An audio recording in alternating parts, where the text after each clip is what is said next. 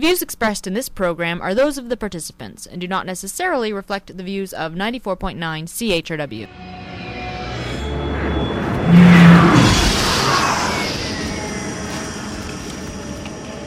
How long have you had these droids? About three or four seasons? They're up for sale if you want them. Let me see your identification. You don't need to see his identification. We don't need to see his identification. These aren't the droids you're looking for. These aren't the droids we're looking for. He can go about his business. You can go about your business. Move along. Move along. Move along.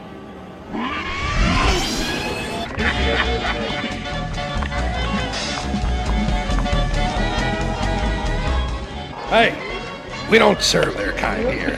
What? Your droids. They'll have to wait outside. We don't want them here. Why don't you wait out by the speeder? We don't want any trouble. I heartily agree with you, sir.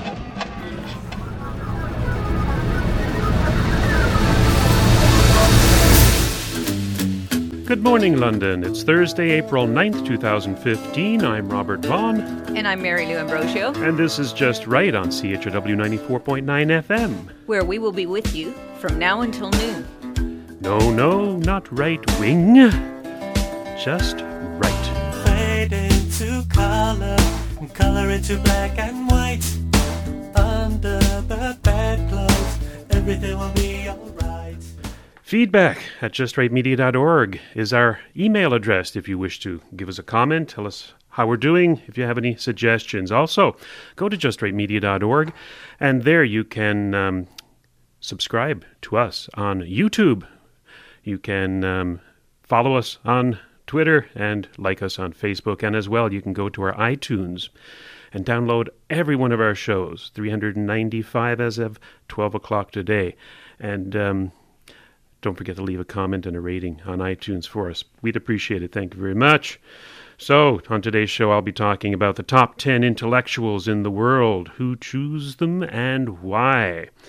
And um, what are you going to be talking about the last half hour, Mary Lou? Well, I'm going to be speaking some more about Camille Paglia, more specifically going into her long held views on the problems with public education. So, a follow over from your appearance from- here last week Yes. and last week's show, yeah.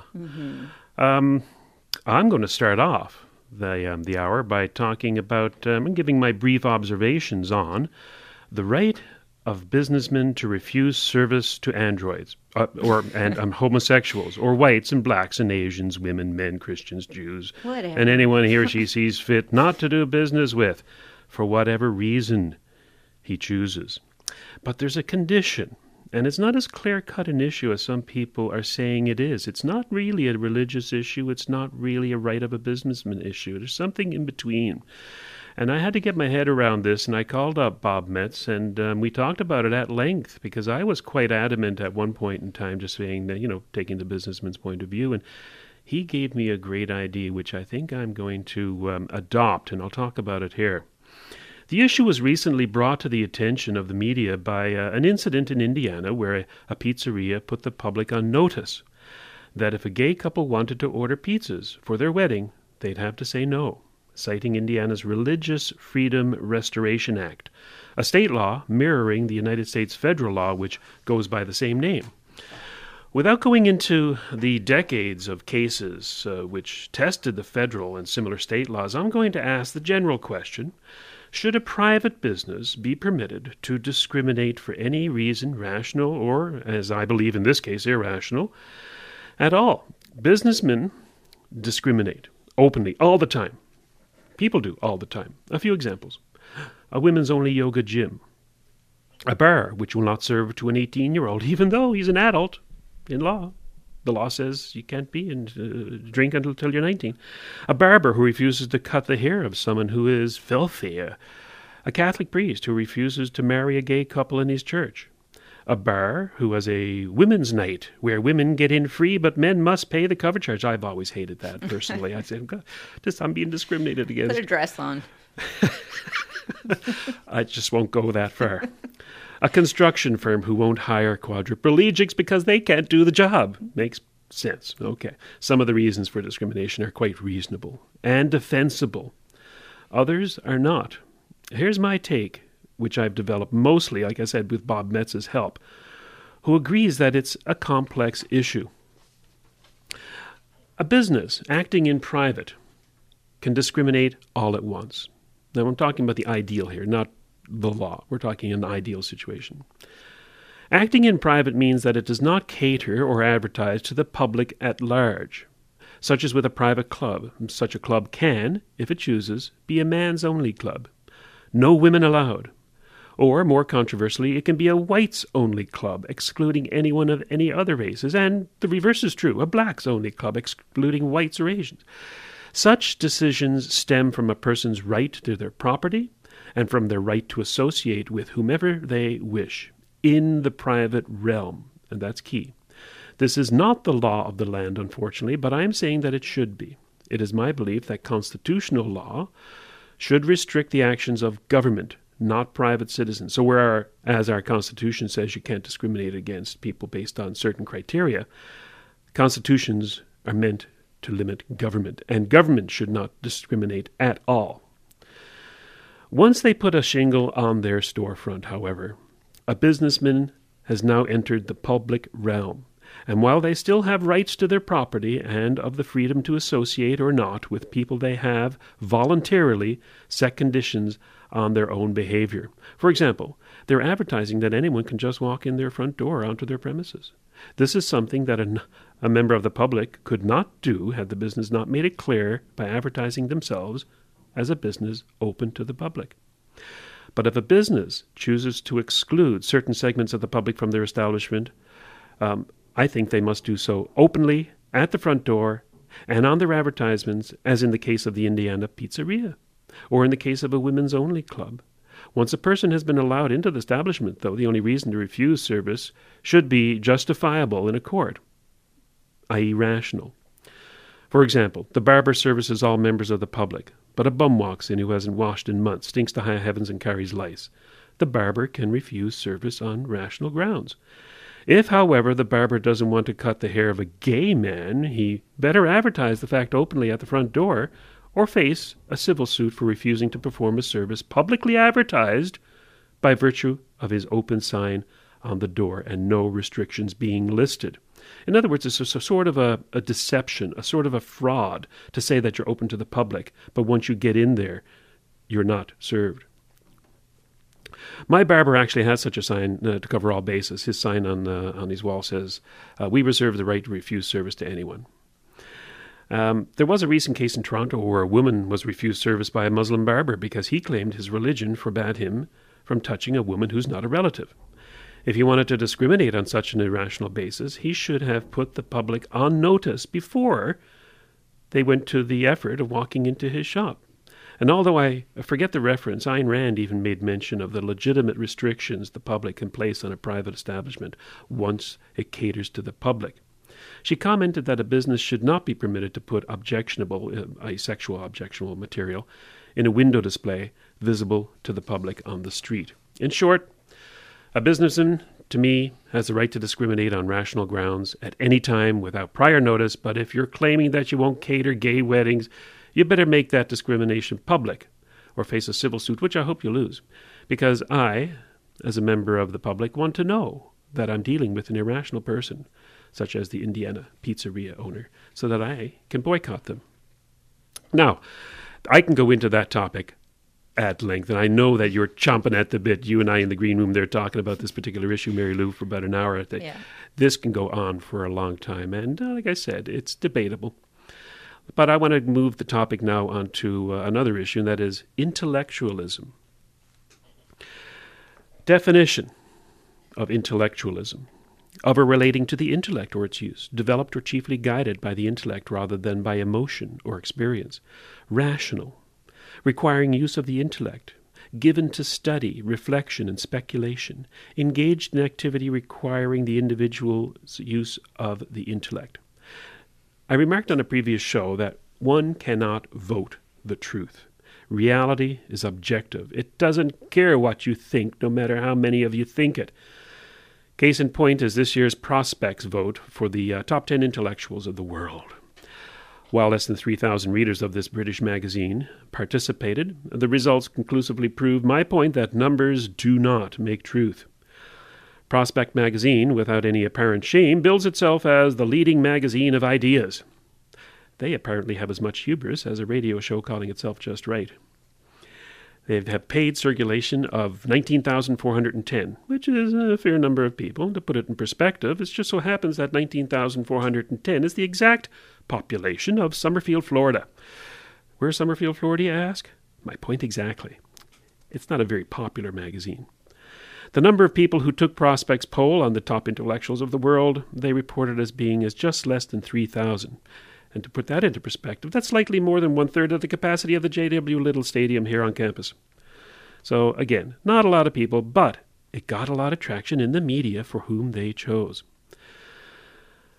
Let's assume for the moment that the less than 3,000 readers of Prospect are a typical sample of humanity. What does their selection say about humanity? They voted comedian Russell Brand as the world's fourth most important thinker. God help us. The Mirror reported on the poll thusly quote, After making his name as an edgy and rule breaking comic who lost his radio to uh, slot over prank calls to actor Andrew Sachs, Brand has become a vocal proponent of the anti capitalist message with his Revolution book, YouTube channel, The Trews, and appearances on Newsnight and Question Time. But his inclusion on a list topped by French economist Thomas Piketty and including Greek finance minister Yanis Varoufakis, Nobel Prize winner Paul Krugman, and German philosopher Jürgen Habermas is certain to raise certain eyebrows. Now, Piketty, who took top place in the list of world thinkers after his uh, Capital in the 21st century became a surprise bestseller, was described as having an extraordinary impact outside the world of professional economists, with his message that capitalist societies have an inbuilt tendency to produce inequality favoring the top 1%. Also on the list was British philosopher John Gray, the uh, former professor of European thought at the London School of Economics, who was described as, quote, the West's preeminent oracle of catastrophe, unquote. Prospect said it was striking that several of its top 10 thinkers, including Piketty, Brand, Krugman, and Varoufakis, a member of the radical uh, Syriza government, as well as a Canadian author Naomi Klein, were, broadly speaking, on the political left. I'd say so, broadly speaking. Here's a quick rundown of Prospect's top 10. Okay, Thomas Piketty, French economist, from Wikipedia, from Wikipedia. He argues that the rate of capital return in developed countries is persistently greater than the rate of economic growth and that this will cause wealth inequality to increase in the future. He considers that to be a problem, and to address it, he proposes redistribution through a progressive global tax on wealth. His PhD thesis was on, was on wealth redistribution. He's a member of the Scientific Orientation Board of the association A Gauche en Europe, a so called think tank founded by Dominique Strauss Kahn, and we all know about him, don't we? Mm-hmm. French economist, lawyer, politician, managing director of the International Monetary Fund, and a member of the French Socialist Party, and as a youth and activist member of the Union of Communist Students. So, Thomas Piketty, socialist. Yanis Varoufakis Greek finance minister and member, I should say enough said right there, but I'll go on. member of the Syriza Party and the coalition of the radical left, which was organized, compri- organ- originally comprised a broad array of groups, 13 in total, and uh, independent politicians, including social democrats, democratic socialists, left wing patriots, feminists, anti capitalist, centrist, and environmentalist groups, as well as Marxist Leninists, Maoists, Trotskyists, Euro communists, Luxemburgists, and also Eurosceptic components, and that's from Wikipedia. So I see a pattern here. I've only gotten to two of them. Oh, wait till I, wait till I go down the list for a pattern. Uh. Naomi Klein. She's a rabid anti capitalist, social activist, climate changing author of three notable status books Shock Doctrine, The uh, Rise of Disaster Capitalism, This Changes Everything Capitalism versus the Climate, and No Logo, described as a book, quote, which for many became a manifesto of the anti corporate globalization movement. In it, she attacks brand oriented consumer culture and the operations of large corporations. Unquote. If Klein's anti intellectualism and pure ignorance of things greater than her weren't apparent from her books, Klein supported the boycott, divestment, and sanctions campaign against Israel, arguing that Quote, the best strategy to end the increasing bloody occupation is for Israel to become the target of a global movement that put an end to apartheid in South, Af- South Africa. So, Naomi Klein, top socialist in the world, if you ask me. Now, Russell Brand. Mm-hmm. Number four, Russell Brand. We've talked about Russell Brand on Just Right before. Putting aside his acerbic sarcasm and his abrasive arrogance, a trait common to the left, I find, he is the squawking parrot for those on the left who can actually read and write, like Klein. I have to give it to her, she can read and write. No original thought here, though, just rhetorical, vitriolic disgust with capitalism, democracy, and the rule of law and money. This multimillionaire, who is directly a direct beneficiary of capitalism, profits, and the free market, is the poster boy of that one trait common to all on the left emotionalism. True to form of the anti intellectual, Brand was expelled from the Italia Conti Academy for illegal drug use and poor attendance. Doesn't sound like a scholar to me for some reason, or an intellectual, or a thoughtful person. Actors, um, actor Brand's first book.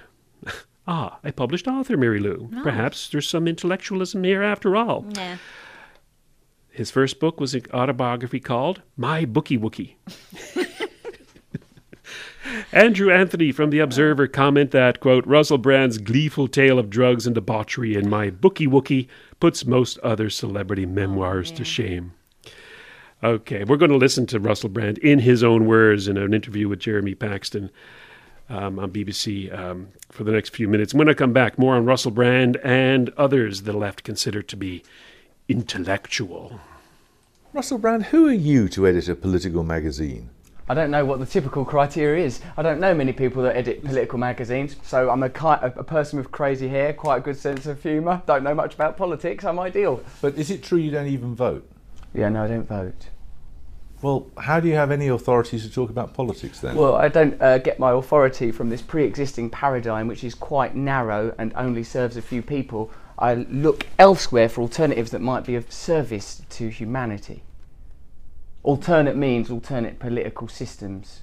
uh, they being. Well, I've not invented it yet, Jeremy. I had to do a magazine last week. I've had a lot on my plate. But I say, but here's the thing it shouldn't do shouldn't destroy the planet, shouldn't create massive economic disparity, shouldn't ignore the needs of the people. The burden of proof is on the people with the power, not people like doing a magazine. for How do you imagine the people get power? Well, I imagine there are sort of hierarchical systems that have been preserved through They generations. get power by being voted in. Well, you That's say how that, Jeremy, but You like can't even be asked to vote. It's quite a narrow, uh, quite a narrow prescriptive parameter that changes within the. the, uh, the In a democracy, that's how it works. well, I don't think it's working very well, Jeremy. When did you last vote? Never. You've never ever voted. No. Do you think that's really bad? So you struck an attitude what before the age of 18? Well, I was busy being a drug addict at that point because I come from the kind of social conditions that are exacerbated by an indifferent system that really just administrates for large corporations and ignores the population that it was voted in the, to serve. you're blaming the political class of the fa- fact you had a drug problem? No, no, no. I'm saying I was part of a social and economic class that is underserved by the current political system, and drug addiction is one of the problems it creates when you have huge, underserved, impoverished populations. People get drug problems and also don't feel like, uh, like they want to engage with the current political system because they see that it doesn't work for them. They see that it makes no difference. They see that they're not served. I of course say it that doesn't the apathy, work for them if they don't bother to vote. Jeremy, my darling, I'm not saying that the, the apathy doesn't come from us, the people. The apathy comes from the politicians. They are apathetic to our needs. They're only interested in servicing the needs of corporations. You don't believe in democracy. need you want a revolution, don't you? The planet is being destroyed. We are creating an underclass. We are exploiting poor people all over the world, and the genuine, legitimate problems of the people are not being addressed by our political class. All of those things may be true, They are true. but you took. I wouldn't argue with you about many of them. Well, how come I feel so cross with you? It can't just be because of that beard. It's gorgeous. it's possibly And if the Daily Mail don't want it, I do. I'm against them. Grow it longer. You are- Tangle it into your armpit hair. You are a very trivial man.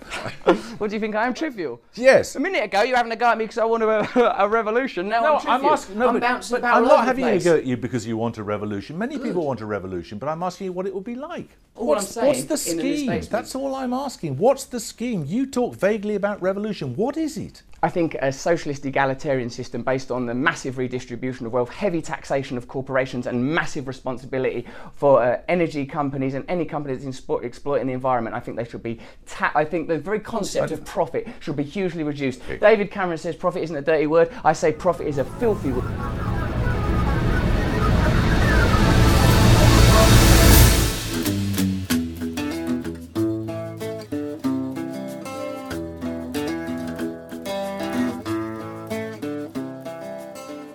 Would levy these taxes?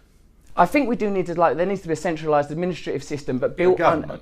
I, I, th- yes, There I, needs to be a government. Well, we might maybe call it something else. Call them like the admin bods, Right. so they don't get. A, and how would they themselves. be chosen?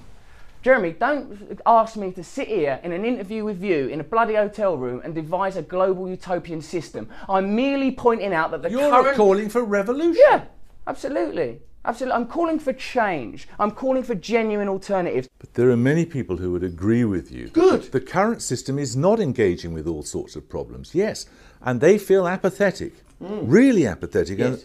but if they were to take you seriously and not to vote, Yeah, they shouldn't vote. Oh, They should. That's one thing they should do. Don't bother voting because then when it reaches, there's a point. So these little valves, these sort of like little cozy little valves of recycling and Prius and like you know turn up somewhere. It stops us reaching the pit point where we think, oh, this is enough now. Stop voting. Stop pretending. Wake up. Be in reality now. I'm just asking you why we should take you seriously when you're so unspecific. You don't have what- to take. Well, I, I, firstly, I don't mind if you take me seriously.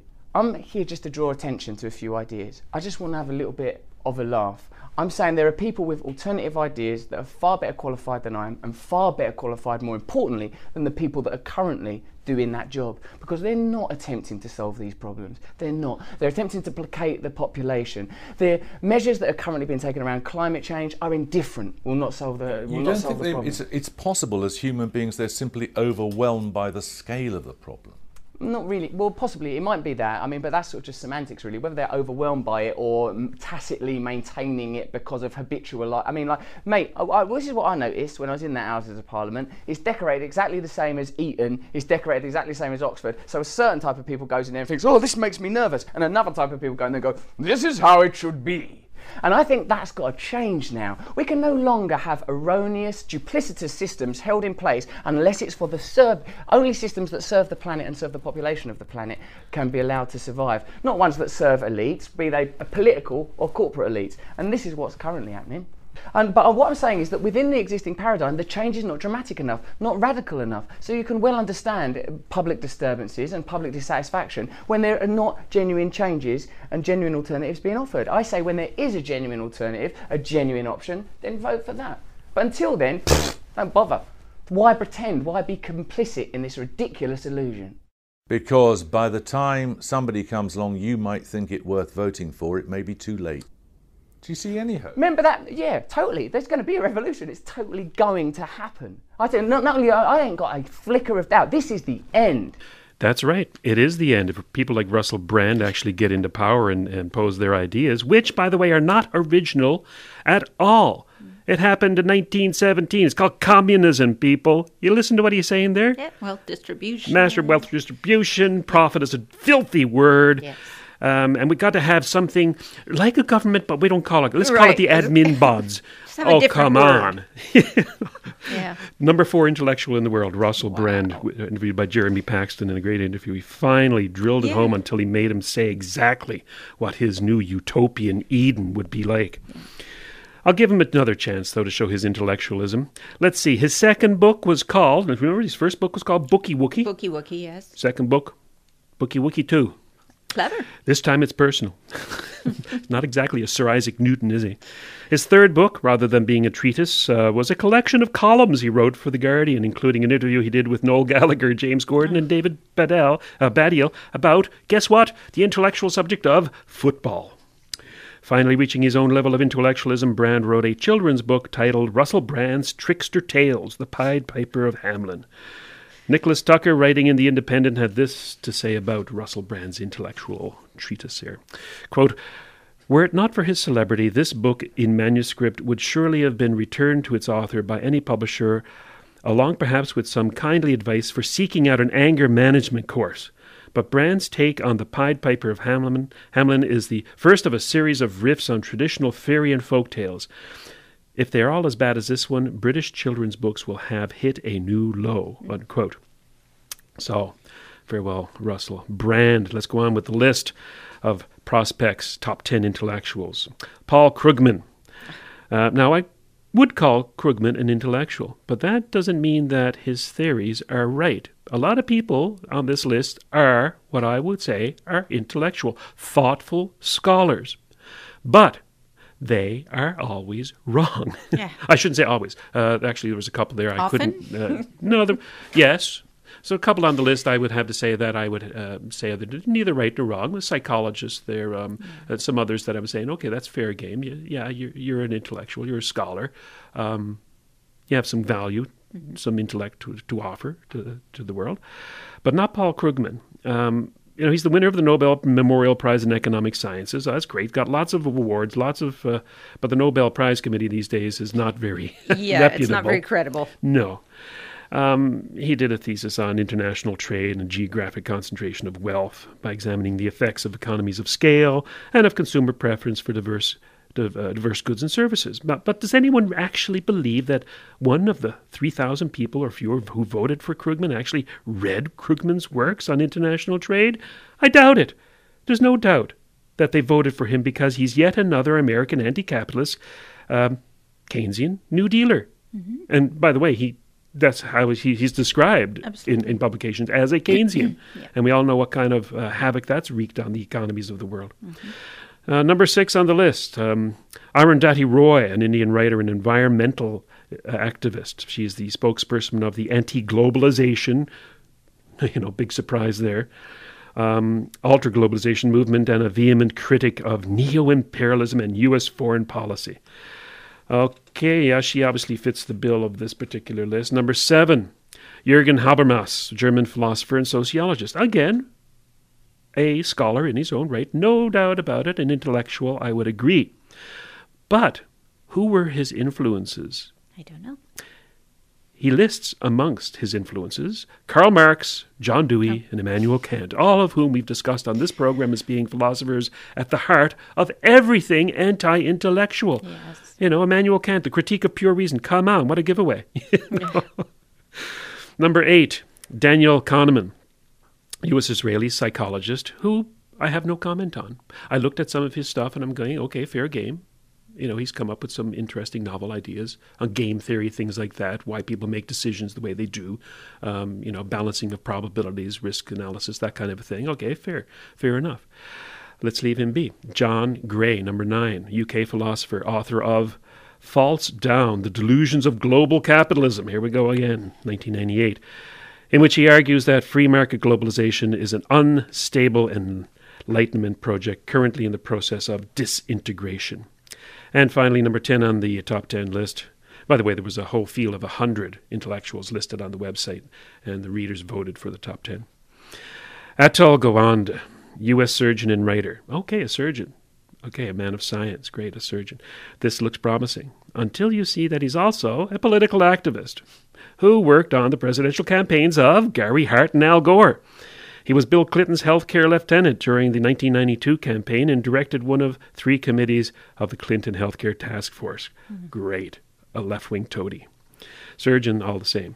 Looking at this list, you can only hope that the readers of Prospect are a small group of disgruntled middle age, uh, middle class youth who are bored with having the world given to them on a silver platter and have nothing better to do than to bite the hand that feeds them, while they dream of a utopian Eden where all live together in peace and harmony, where we all join hands and sing kumbaya, where people make goods and pro- provide services out of love for their fellow man rather than that filthy profit, as Rand calls it, Brand calls it rather, where money has been abolished. They can dream on, and I wish them all a life of irrelevance and obscurity. Spock, do they really believe that Eden exists? Many myths are based on truth, Captain, and they are not unintelligent. Their leader, Dr. Severin, is a man. Dr. Severin is their leader. Yes. A brilliant research engineer in the fields of acoustics, communications, and electronics on Tiburon. He was dismissed from his post when he started this movement. But they've rejected all that and all that this technology provides. And they seek the primitive. There are many who are uncomfortable with what we have created. It is almost a biological rebellion, a profound revulsion against the planned communities, the programming, the sterilized, artfully balanced atmospheres. They hunger for an Eden where spring comes. all do. The cave is deep in our memory. Yes, that is true, Captain. But uh, we don't steal space cruisers and act like irresponsible children. What makes you so sympathetic toward them? It is not um, sympathy so much as curiosity, Captain. A wish to understand. They regard themselves as aliens in their own worlds, a condition with which I am somewhat familiar.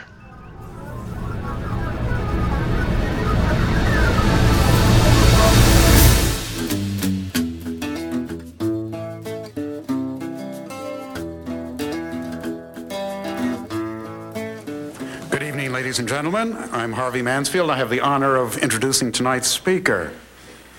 Today, universities are sometimes accused, in my view correctly, of political correctness. Political correctness is in retreat in society outside the universities, but in the universities themselves, it continues with enormous power. What is this thing, political correctness? It's not something which is brand new. I first heard the phrase here at Harvard back in the mid 80s, and yet it's relatively new. Political correctness doesn't mean having a dominant opinion. Every group, every society has some kind of dominant opinion. The dominant opinion at Harvard now is liberalism. But that isn't what makes Harvard PC. I remember when Harvard was predominantly Republican.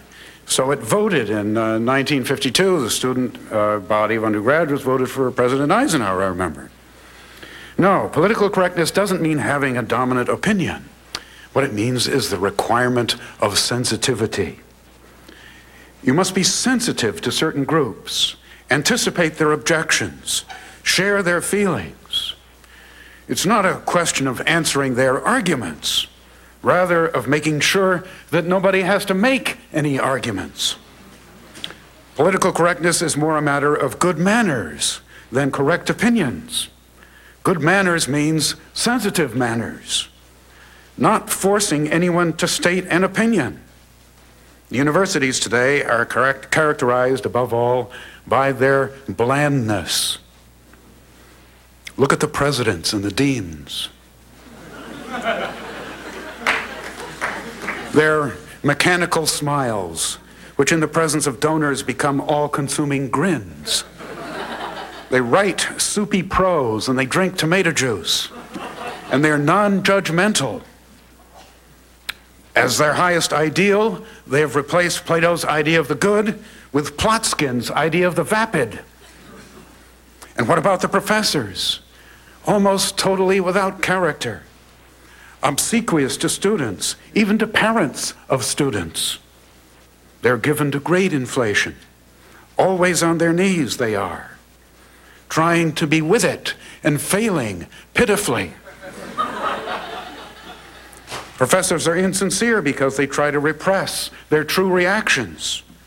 Or they're weak because they have no true reactions. In some, they are timid, tolerant, and nice. We need an antidote to this disgusting situation. Tonight's event is sponsored by the Institute of Politics at the Kennedy School and by the Program on Constitutional Government in the Great Gray, Gray, Great Gray Green Government Department. And we set out on a search to find the most insensitive person in America. it's not in the world. But the search was over before it started because we always knew that it was Camille Paglia, a woman of character, truthful character, shining character, pungent character. She can smile and she can bite. She has a few sharp edges. She's a sworn enemy, as I've said before, of the namby-pamby, the hoity-toity, and the artsy-fartsy. Her opinions are convincing because they come with conviction and arguments, and they're appealing because they're nonconformist. Well, how is that, Robert? That, he's uh, he's a guy I want to listen to. Yeah, that man is uh, the man who introduced Paglia at that event is uh, Harvey Mansfield, and he's the William R. Kenan Jr. Professor of Government at Harvard U- Harvard University. And I so enjoyed his introduction of her that I thought it was worth playing for the audience because how refreshing is it to hear an academic who has an appreciation an appreciation for another bombastic, politically incorrect academic, someone who challenges the status quo thinking. Now, that event took place in late 1998, and listening to it in its entirety, you'd think it's current for some of the problems and situations described within Paglia's speech, but it's not. So, once again, I tip my hat to her for being prescient and for seeing these problems coming.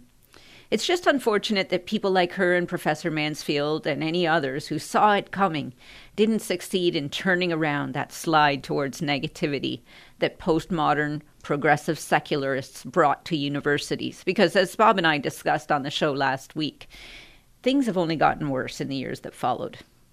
Now, her speech and the Q&A that followed can be found on C-SPAN.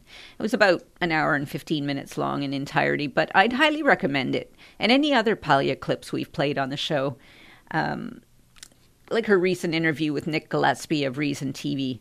Apart from anything else, for, for anyone out there who has felt that there's a problem in education, it's invaluable to hear her insights and benefit from the way she so clearly and honestly articulates where the problems lie and why it matters that we fix them.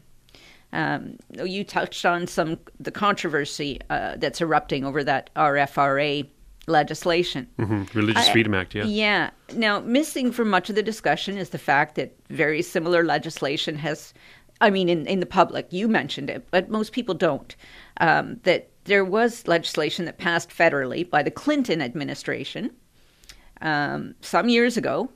There are at least 19 or so other states that have similar legislation. legislation. So, to a rational mind, this would beg the question why all the fuss over this now, at this time? And to me, this points to the existence of an agenda at work, an, an, an agenda with a deeper purpose, which requires that emotions are stirred up so that angst, division, and confusion is created. It's all political. And so I would think that with proper education, when people are properly informed, they're not going to be as vulnerable to this kind of thing. Um, now, uh, so it, because obviously on, in situations like these where low information voters that our education system creates are so easily manipulated by the cult of personality style politicians that proliferate the political landscape these days. This is why I see, like Paglia, a very strong need for a properly educated and rational electorate that would not fall prey to this kind of thing. If people like Russell Brand and the rest of the Occutard crowd, as I like to call them, took look a little deeper instead of grabbing on the easy solution but the wrong solution, maybe we could fix some of these problems. Uh, you know, so when it when it comes to moral relativism of the kind that's being described here, and why we must be able to hold objective views and say with certainty why some ideas are better than others. A little while ago, I found myself looking into the origin of the phrase, if you don't stand for something, you'll fall for anything. Mm-hmm. What I found was it was attributed to a medical doctor named Gordon A. Eadie, who used it in an article he wrote in January 1945 for a medical journal called Mental Hygiene, when World War II was still on. In discussing the mental health needs of the people at that time, specifically veterans, he said it was important for their mental health and for their resolve that they understood they were fighting two wars one, a war of arms, and the other, a war of ideas. And when I think about that, it seems to me that's where we are again today with Islam, which is why the last thing we need at this time in history is a populace full of people who don't believe what we have is good, what we have is great. Um, they have no resolve, uh, and who don't believe that what we have is worth fighting for. We're too easily persuaded to roll over otherwise, and as uh, as these two note, not even bother making an argument in the first place. And that concerns me at this time in history, Robert. I don't know what you think of that. Actually, I think most of them actually despise what um, the West stands for. It's not that they don't understand it necessarily. Well, it comes out of that ignorance. Um, it's just not they're apathetic. It's not that the universities are bland, as uh, Mansfield said. It's that they actually oppose everything the West stands for. But they how- actually oppose it. How did that come to be, though? Education. It's the universities, Yeah, it's the um, elementary schools, it's the high schools, and it goes all the way down to the primary schools. It's I always say on this show, it always goes down to the education Exactly. and the education of the ideas of the intellectuals. Mhm. If Naomi Klein is going to be out there and, and hailed as a person of the intellect, and that pr- gets Yeah. taken up by the high schools, her works are going to be uh, required reading by uh, by the high school students. That's where it goes.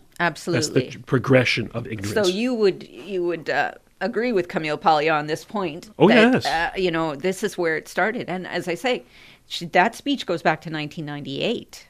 That she was talking about it, um, and I only see things getting worse now since that time. Oh yeah, no, it's gone steadily downhill. I can't believe how far we've uh, progressed down the rabbit hole. Regressed, uh, yeah. yeah, down the rabbit hole of ignorance uh, because of the school system, because of people like, um, well, the intellectuals, quasi-intellectuals I've already talked about, and it's people like Camille Paglia and Harvey Mansfield that are, are really fighting the good fight. They are the people who should be the Mhm. top intellectuals of this world, the Right. people who are standing up against this tide of ignorance, Yes. against this tide of evil and socialism and the left that are actually destroying this planet and destroying Absolutely. Western civilization. Absolutely, and I'm not sure about the time here. Yeah, I don't know. You got another clip coming up here, and it is Yes. Camille Paglia herself, isn't it? Yes. Yeah. Did you want to play that now? Yeah. Okay. Uh, this is Camille now. Paglia. Where was she speaking?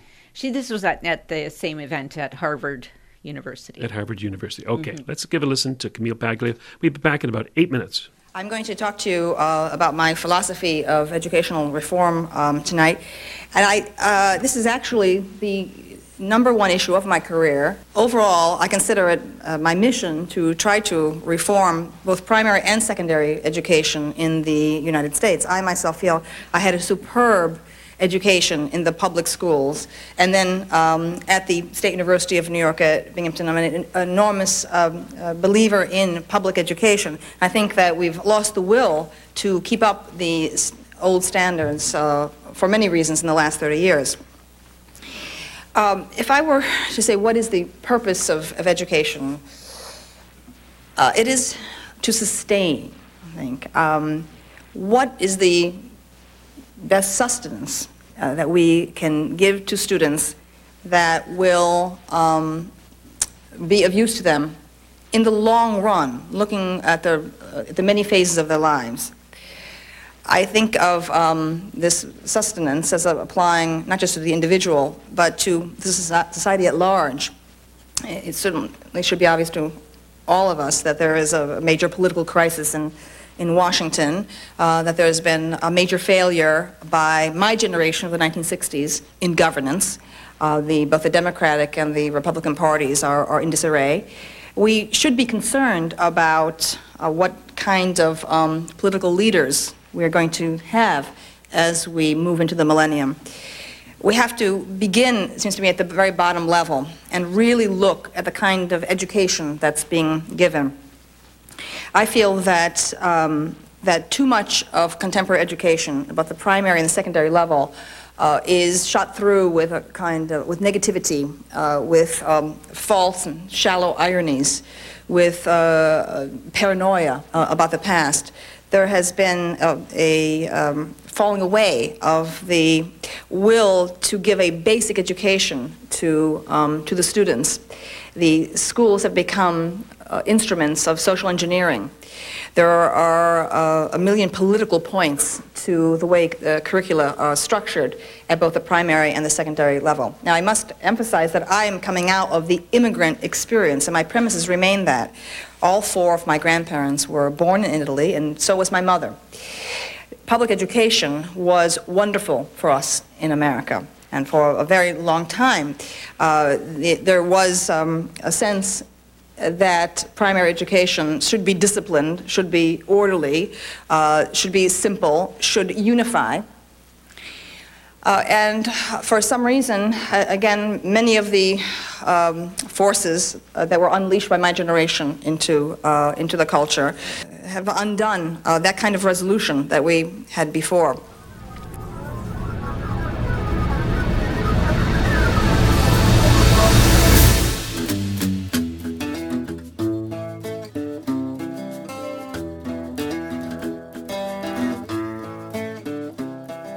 There's something terribly wrong with, um, with our educational system, and it's no good going on saying, "Oh no, we, well, it's, it's, everything's fabulous." It isn't fabulous. It's awful. Right, and, and the, the students, I, I, the, the recent graduates I meet also of the humanities programs um, are they're cowed, okay, in some strange way by their um, by their encounters with the with the, tar baby of post-structuralism, okay, which is stuck to them.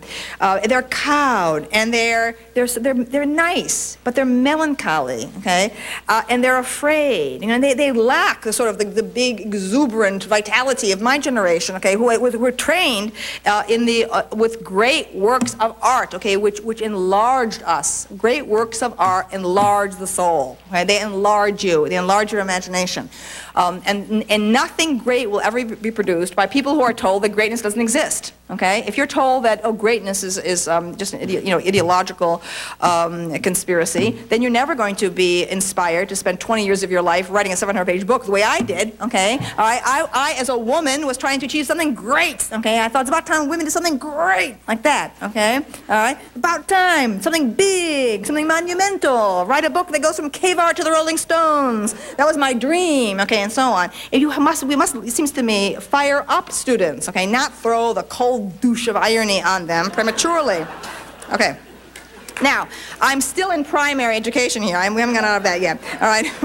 okay. All right. Um, now, I believe, this is very unfashionable, I believe in facts. I believe there are facts. Every fact is certainly always in question, okay? We should, you know, be prepared to revise the facts as we understand them. But there are facts. Not everything is relative, for heaven's sakes, okay?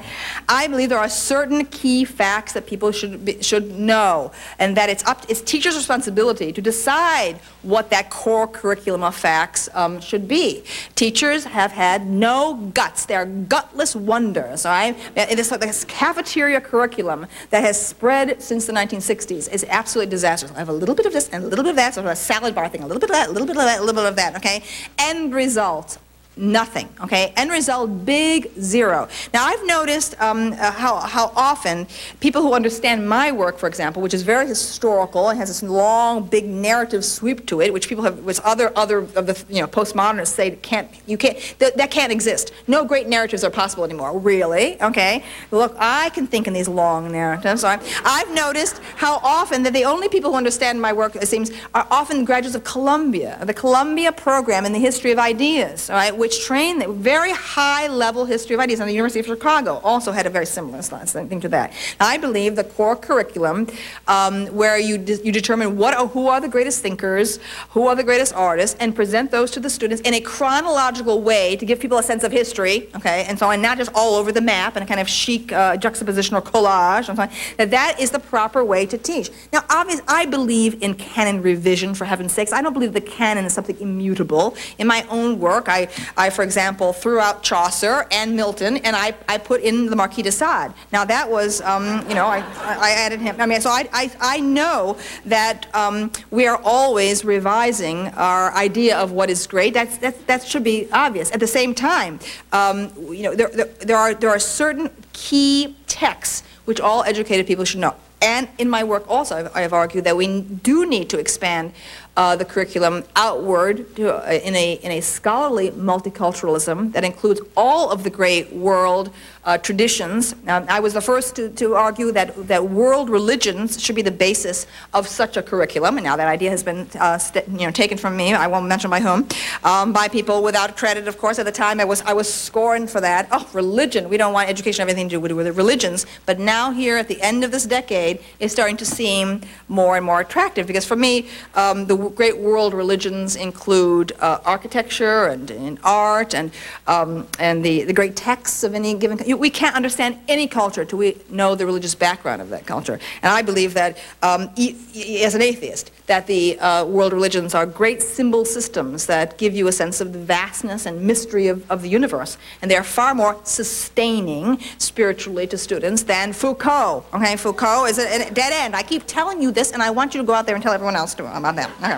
Yeah. So there she is again. You know, I know she ticks a lot of people off, but uh, She's great. Isn't she fantastic? And and when she talks about that, you know, the losing the the the wonder of the past and the respect for the awesomeness of things have, that have been done. There's That floored me when she's talked about greatness. Yeah. That the fact out there that people are saying that there's no such thing as greatness, that it's an intellectual construct. Right. It doesn't really exist.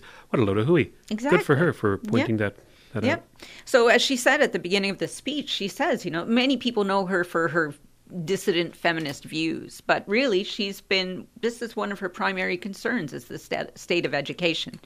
She, as an immigrant, she received uh, the standard public education, but back in those days, it was actually a good education. So, you know, she talks about some of the reasons why it, it isn't that way anymore. What I found interesting too is she's uh, obviously fr- um, she was uh, she's a boomer, and uh, she gives a lot of criticism to her generation as being the the cause of that breakdown, which reminded me of P.J. O'Rourke. I don't know if you've seen his latest book. It's the um, I think it's called where is it here? Um, the baby boom, how it got that way, and it wasn't my fault. so it's interesting that both of them are Yes. people who, while saying our generation was great, there were some great things about it, but they acknowledged some of the bad too that came after it. And I would have to think part of that is, you know, and, and Paglia makes this point too. She said back in the 60s, it made sense to deconstruct and critique the 50s because they were very WASP and conformist and there were things to criticize. But to continue to tell kids, modern generations, we have to constantly critique, why? Well, you know, the thing about generations and the youth is that they are always anti-establishment. They're They're, always against anyway, the parents. yeah. The the problem with that um, fact of youth is that what happens when your parents come up with a good system? Yeah. You throw it out Yeah. simply for the sake of throwing For it the out. sake of throwing it out. For putting yeah. your own stamp on education, you've actually destroyed education. And that's what they've done in the 50s, 60s, 70s, 80s, uh, progressively since that time. Right. Post war. Yeah, because as she says about the 60s, that might have been a good idea at that time to get rid of some of those things, but not everything. No. And that seems to be where we are. Um, and uh, she says she actually likes to make a point of teaching new freshman classes so she can see where where the people coming in are because she's noticed that uh, it gives her a sense of what's missing from them. But she so far has been identifying the same problem. And she says there's a cultural disaster going on because of the failures in primary education. Uh, the most important issue she identifies is that of history. She says, you know, we can't have an electorate that is is as ill educated in their sense of history as this one is. Yeah, I, I always have to have a laugh at some of those uh, videos that you see on uh, what's his name, Fallon, or you know the late night talk show host. Oh, they go yeah, out there yeah. with a microphone Yeah, on the beach during a spring break, and they ask Oh, these my. high school graduates and university students Mm-hmm. things like, "When was the War of eighteen twelve fought?" oh, gee, I don't know. Or who did we fight in this in the, in the War of Independence? Uh, I don't know. The ignorance is profound when it comes to history, especially in the United States. Perhaps less so here. I don't know, but um, well, and you know, one of the one of the criticisms often lobbed at conservatives, certainly, and even just people generally on the right, is that we're so upset, we're stuck in the past, um, and always looking backwards. And I suppose that's a fair criticism up to a point, and that point is the one where um, it's said it's said as if it's an insult um, that we we have respect and and knowledge of history. I think that's actually very good because obviously we know the past. We can study it. We know what happened. What we don't know is the future, unless you're Kreskin. Um, so Isn't it helpful to know what's behind you? Well, Camille, um, Camille Paglia said something very interesting there when she's talking about facts. Facts yes. exist. Yes. So when you actually, in our 2,000 year history of uh, civilization, 2,500 years or so, of getting together in groups, Yeah. actually come up with some good ideas, Yeah. keep them.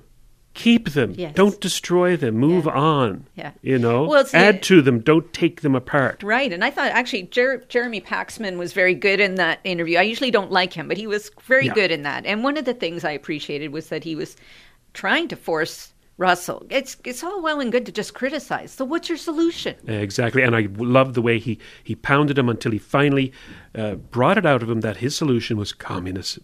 Yeah, Communism. Yeah, yeah. Um, I was going to mention too the uh, so of course one of uh, Camille Paglia's prescriptions is to focus on core curriculum. Yes. which makes sense, um, and determine what or who are the greatest thinkers, um, and present those to the students in a chronological way to give people a sense of history, not just this all over the map, disjointed, apparently meaningless activity that has surrounded us. Um, so, and I think she's right about those her prescriptions for for improving our, our education. She's right on. She's right on. I, I once saw a speech given by Rex Murphy on education, and um, he nailed it. And this man knows, I think, what he's talking about, at least in this particular area, when he talks that all knowledge is hierarchical. Yeah. It starts from first premises and, Right. and then expands from there in an inverted cone. Yeah. You cannot treat education as a hodgepodge of facts thrown about with Yeah, any like connectivity. random and kind of. That's the way our system is today. It is a hodgepodge of facts thrown around, Yeah. thrown around without any connections, integrations, Right, and she, Leonard she believes the role of the teachers and the education system is to make those things have meaning, right? Put them in perspective and have some That's- meaning. Yes, exactly. Yeah. It's totally lacking in that respect. Yeah. Now I uh, was going to also uh, mention this. I, th- I think you guys have spoken about Stephen Hicks before on your. Oh, of course, yes. Yeah, yeah. I found this really interesting because Camille Paglia really goes into criticism of postmodernism and Foucault and all that. Um, so, in from his, this quote from his book entitled "Explaining Postmodernism, Skepticism, and Socialism from Rousseau to Foucault." uh, on using contradictory discourses as a political strategy. I think it's bang on. Um, see if this doesn't sound familiar um, when it comes to describing the madness and the inconsistencies of postmodernism. He says In postmodern discourse, truth is rejected explicitly, and consistent, consistency can be a rare phenomena. Considering the following pairs of claims on the one hand, all truth is relative. On the other hand, postmodernism tells it like it really is. Um, on the one hand, all cultures are equally deserving of respect.